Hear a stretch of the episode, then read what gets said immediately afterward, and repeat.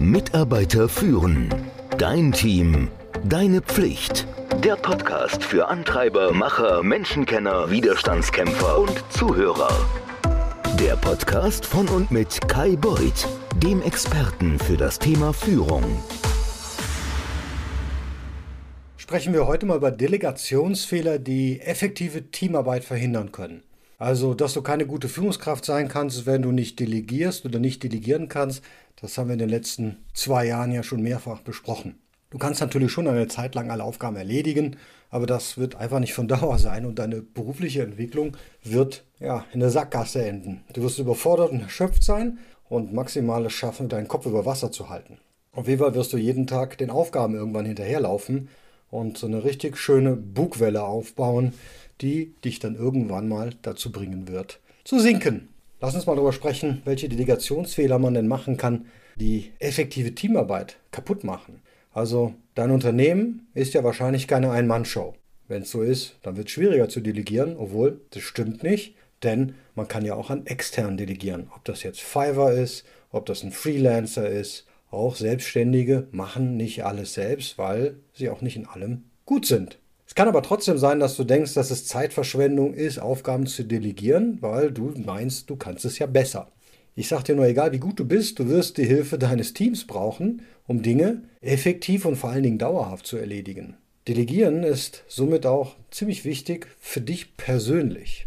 Was sind denn mögliche Folgen einer ineffektiven Delegation? Ja, die Qualität geht runter, die Moral geht runter, ja, deine Teammitglieder werden sich nicht entwickeln. Das sind alles Dinge, die passieren, wenn du es nicht machst. Ich würde jetzt mal auf eine Reihe von Delegationsfehlern eingehen wollen, die deine Teamarbeit wirklich nach und nach zerstören oder auch unbrauchbar machen und ein paar Tipps geben, wie du diese vielleicht vermeiden kannst. Der erste ist, nicht in der Lage sein, zwischen Delegieren und Training zu unterscheiden. Diese beiden Begriffe werden von Führungskräften oft verwechselt. Um es klar zu sagen, Schulung zielt darauf ab, die Leistung des Mitarbeiters oder der Mitarbeiterin zu verbessern oder ihm oder ihr zu helfen, ein bestimmtes Niveau an Wissen oder Fähigkeiten zu erreichen. Training. Das Delegieren hingegen zielt darauf ab, die Arbeitsbelastung der Führungskräfte zu verringern, damit die sich auf wichtige Aufgaben konzentrieren können und die unterstellten Mitarbeiter und Mitarbeiterinnen, die entwickeln sich darüber, weil sie neue Aufgaben übernehmen können. Wenn eine Führungskraft eine Aufgabe an einen Mitarbeitenden delegiert, dann wird erwartet, dass der Mitarbeitende die Aufgabe selbst erledigt. Die Führungskraft sollte sich nicht einmischen, wenn es nicht erforderlich ist. Also Micromanagement lässt die Situation eher wie eine Schulung als eine Delegation aussehen. Durch Micromanagement machst du den Zweck des Delegierens im Grunde zunichte. Und das kann negative Auswirkungen haben, wie zum Beispiel, ja, die Moral geht nach unten, du hast Mitarbeiter mit Selbstzweifel, mangelndes Vertrauen, ja, und die Produktivität bricht ein. Der Schlüssel dazu ist, dem Mitarbeiter zu vertrauen. Ich glaube, das hast du auch nicht zum ersten Mal gehört. Und zwar so zu vertrauen, dass er die Aufgabe selbst erledigen kann. Am Anfang natürlich braucht der Mitarbeitende Hilfe, aber ich würde mich nicht aufdrängen. Der zweite Fehler, den man machen kann, ist, unklare Anweisungen zu erteilen, also das Ergebnis gar nicht kennen. Klare Kommunikation ist die Grundlage für effektives Delegieren. Wenn du einem Teammitglied nicht klar und deutlich sagst, was von ihm erwartet wird, dann, ja, wie sollen die dann das machen oder erreichen oder hinbringen, was du dir vorgestellt hast? Deshalb, wenn du eine Aufgabe delegierst, musst du Folgendes klar und deutlich erwähnen das zu erwartende Ergebnis, ja, in ja, klarer und messbarer Form. Wie sieht das Ziel aus? Auch die Zeit, von der du glaubst, die für die Erledigung der Aufgabe benötigt wird. Die Ressourcen, die zugewiesen werden können, also verwendete Hilfsmittel, die der Mitarbeiter oder die Mitarbeiterin nutzen kann. Namen und Position aller beteiligten Kollegen, die zuarbeiten sollen wie überhaupt über Fortschritt berichtet wird. Wann möchtest du was wissen? Möchtest du überhaupt irgendetwas wissen? Soll nur das Ergebnis präsentiert sein? Ganz wichtig ist, es darf während der Delegation, nachdem diese erfolgt ist, darf es keinen Raum für Missverständnisse oder Unklarheiten geben. Mal folgendes Beispiel, wenn du die Aufgabe über die Erstellung eines Berichts über alle eingegangenen Beschwerden delegieren willst, dann könnte die Nachricht, die Delegation wie folgt aussehen. Erstelle einen Bericht mit 500 Wörtern über Kundenbeschwerden in Bezug auf die E-Mail-Notizfunktion und schicke ihn bitte bis 15.30 Uhr per E-Mail an mich.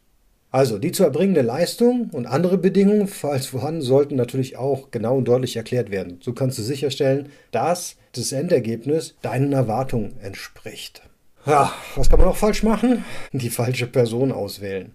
Wenn du eine Aufgabe an jemanden delegierst, der dafür nicht geeignet oder fähig ist, dann, ja, dann wird es nicht gut. Es kann zu Streitigkeiten, Meinungsverschiedenheiten kommen, der Respekt kann auch baden gehen ja, und ich meine jetzt nicht nur der Respekt der Mitarbeitenden dir gegenüber, sondern auch du kannst Respekt verlieren. Das ist auch nicht gut, weil du denkst, ach Mann, das habe ich dir noch erklärt, jetzt machen sie es immer noch falsch. Der Schlüssel dazu ist, du musst dein Team ziemlich genau kennen. Die Stärken, die Fähigkeiten, die Schwächen, welche Fachgebiete der Einzelne kann.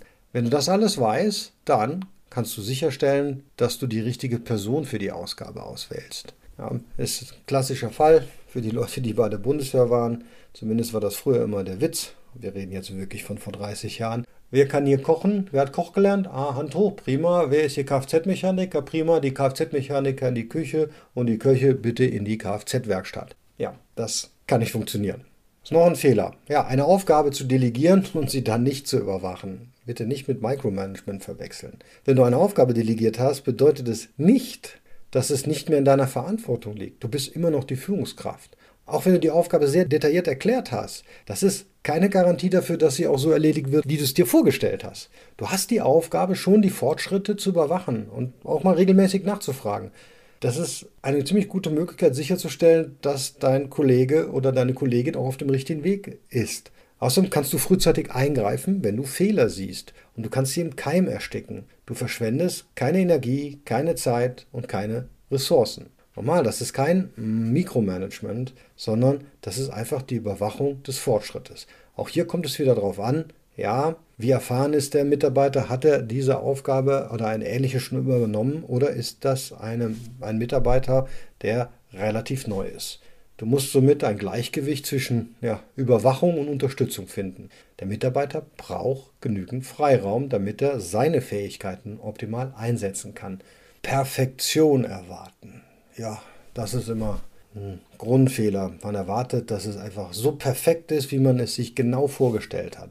Perfektion ist immer ja ein Hindernis, wenn es darum geht, Dinge zu erledigen. Also wenn du vom Perfektionismus getrieben bist, dann wird es dir wirklich schwerfallen, Aufgaben zu delegieren. Wirklich. Dein Drang, perfekt zu sein, kann tatsächlich zu ständiger Einmischung und Micromanagement führen. Du wirst nie mit der Arbeit deiner Mitarbeitenden zufrieden sein. Und das führt zu endlosen Besprechungen, Überstunden und so weiter. Außerdem wird es dein Team in den Wahnsinn treiben. Wenn jemand eine Aufgabe zu 80 bis 90 Prozent erledigen kann, ja, dann lass es sie doch machen. Dein Fokus sollte auf Fortschritt und nicht auf Perfektion liegen. So kannst du Zeit sparen und dich nämlich wirklich auf wichtigere Dinge konzentrieren. Ja, nicht belohnen und nicht anerkennen. Das ist auch in der Delegation wie immer in der Führung wichtig. Wenn du Aufgaben delegierst, teilst du nicht nur die Verantwortung. Deine Kolleginnen und Kollegen sollten auch einen fairen Anteil an der Belohnung oder an der Anerkennung erhalten. Mit anderen Worten, spare nicht mit guten Worten oder mit Lob. Wie es so schön heißt, umarmen sie alle. Wenn dein Vorgesetzter mit der Arbeit zufrieden ist, dann lass das deine Mitarbeiter wissen. Das motiviert nicht nur, sondern das ist ein positiver Feedback-Impuls, der es dabei hilft, deinen Teammitgliedern sich zu entwickeln. Also ganz wichtig ist, dass die Menschen auch beim Namen genannt werden, und zwar ausdrücklich, die an deiner Delegation, an dem Projekt gearbeitet haben. Sie werden auch im Übrigen beim nächsten Mal, wenn sie den Lob, die Anerkennung und auch die namentliche Nennung erhalten haben, viel eher bereit sein, auch mal eine delegierte Aufgabe zu übernehmen. Ja, der größte Fehler, den man machen kann, ist keine Ahnung zu haben, was man denn eigentlich delegieren soll. Und das passiert am häufigsten. Das liegt daran, dass die meisten Führungskräfte nicht in der Lage sind, eine Situation richtig einzuschätzen und nicht entscheiden können, welche Aufgaben sie delegieren sollen. Mal eine kleine Checkliste, also Aufgaben mit niedriger Priorität, das kannst du delegieren. Etwas, was nicht zu deinem Hauptaufgabenbereich gehört. Oder weniger wichtige Aufgaben, die deine Zeit oder Energie verschlingen. Das Vorarbeiten zum Beispiel, Sammeln von Ressourcen, Suchen nach potenziellen Kunden, Dateneingabe, auch das kannst du delegieren. Aufgaben, die du nicht gut machen kannst. Wenn du nicht führen kannst, kannst du das nicht delegieren. Wenn du kein Meeting leiten kannst, kannst du das nicht delegieren. Ne? Also nicht alles, was du nicht gut kannst, kannst du delegieren, aber Aufgaben, die nicht primär eine Führungsaufgabe sind, die kannst du schon delegieren. Aufgaben, die deine Teammitglieder besser erledigen können, die solltest du immer delegieren. Wenn du deinem Team was beibringen möchtest, damit es sich entwickelt, delegieren und so weiter und so fort. Was kommt noch hinzu? Naja, jeder weiß, dass eine Delegation, also Delegieren ohne Autorität, ja, die taugt nichts. Trotzdem machen viele von uns immer wieder denselben Fehler. Und das wirkt sich auf deine Teammitglieder aus, weil es Zweifel an deinen Fähigkeiten weckt, sie effektiv zu führen. Und das macht den ganzen Delegationsprozess nutzlos. Der beste Weg, diesen Zweifel ja, auszuräumen, ist, deine Teamkollegen zu befähigen. Du teilst die Autorität und die Belohnung mit der Verantwortung. Und zwar klar und deutlich kommunizierst du, was von ihnen erwartet wird. Die bekommen die Werkzeuge, die Informationen und die Ressourcen, die sie brauchen, damit sie die Arbeit erledigen können. Und denke mal dran, ein leistungsstarkes Team, ein sogenanntes High-Performing-Team, ist unendlich viel produktiver als ein High-Performing Mitarbeiter. Und wenn dich das Thema jetzt mehr interessiert, das kennst du schon, dann gebe ich dir gerne Zugang zu meinem zweistündigen Kurs Mehr führen, weniger durchführen, erfolgreich delegieren. Den bekommst du als Hörer statt für 99 Euro für 29 Euro. Du gibst einfach auf der Seite, die in den Shownotes verlinkt ist, im Checkout einfach den Gutscheincode ein Delegieren. Natürlich wirst du, nachdem du diesen circa zweistündigen Videokurs mit einer Reihe von Übungen und Tipps gemacht hast, nicht sofort delegieren können. Oh Wunder. Aber du musst ausprobieren, du musst üben und es wird, glaub mir, immer, immer, immer besser und es wird zwischendurch immer nochmal schieflaufen. Wenn du jemanden kennst, der davon profitieren würde, seine Aufgaben besser zu delegieren, dann kannst du natürlich auch diesen Beitrag per E-Mail, LinkedIn, Twitter oder Facebook teilen. Ich würde mich auch freuen, wenn du den Podcast bewertest, wo auch immer du Podcasts bewertest. Das hilft anderen dabei, diese Inhalte zu finden. Und am Ende werden wir alle bessere Führungskräfte. Das wäre doch super. Dankeschön. Mitarbeiter führen. Dein Team. Deine Pflicht. Der Podcast für Antreiber, Macher, Menschenkenner, Widerstandskämpfer und Zuhörer. Der Podcast von und mit Kai Beuth, dem Experten für das Thema Führung.